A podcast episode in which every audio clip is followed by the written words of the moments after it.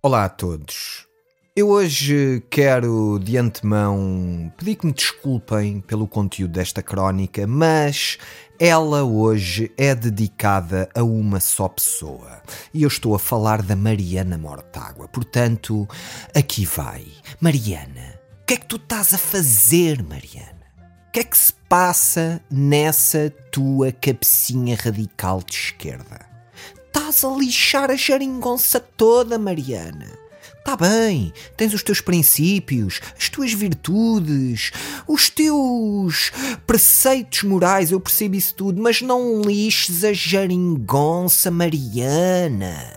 Fuma uma, pede uma ervinha aí a um camarada que esteja ao teu lado, relaxa e deixa a geringonça continuar. Estás a fazer uma tempestade num copo d'água, Mariana. Estás a fazer uma tempestade num copo d'água, deixa-me explicar.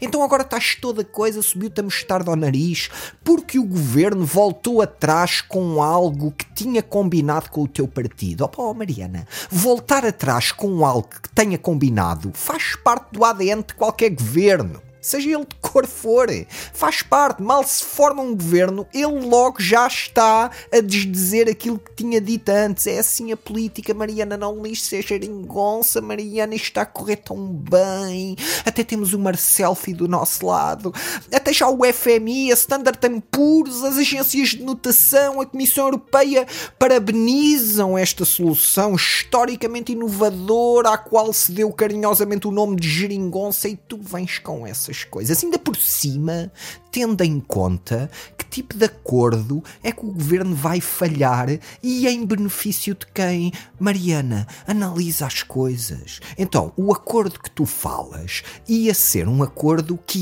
ia fazer com que as grandes empresas produtoras de energia em Portugal pagassem mais impostos. Mas, Mariana, pensa lá. Quem é a maior produtora de energia em Portugal, Mariana? Quem é? Tu sabes. É a EDP, Mariana. E quem é que manda na EDP, Mariana? É o Partido Comunista Chinês, Mariana. Costa não está a atrair a geringonça, Mariana.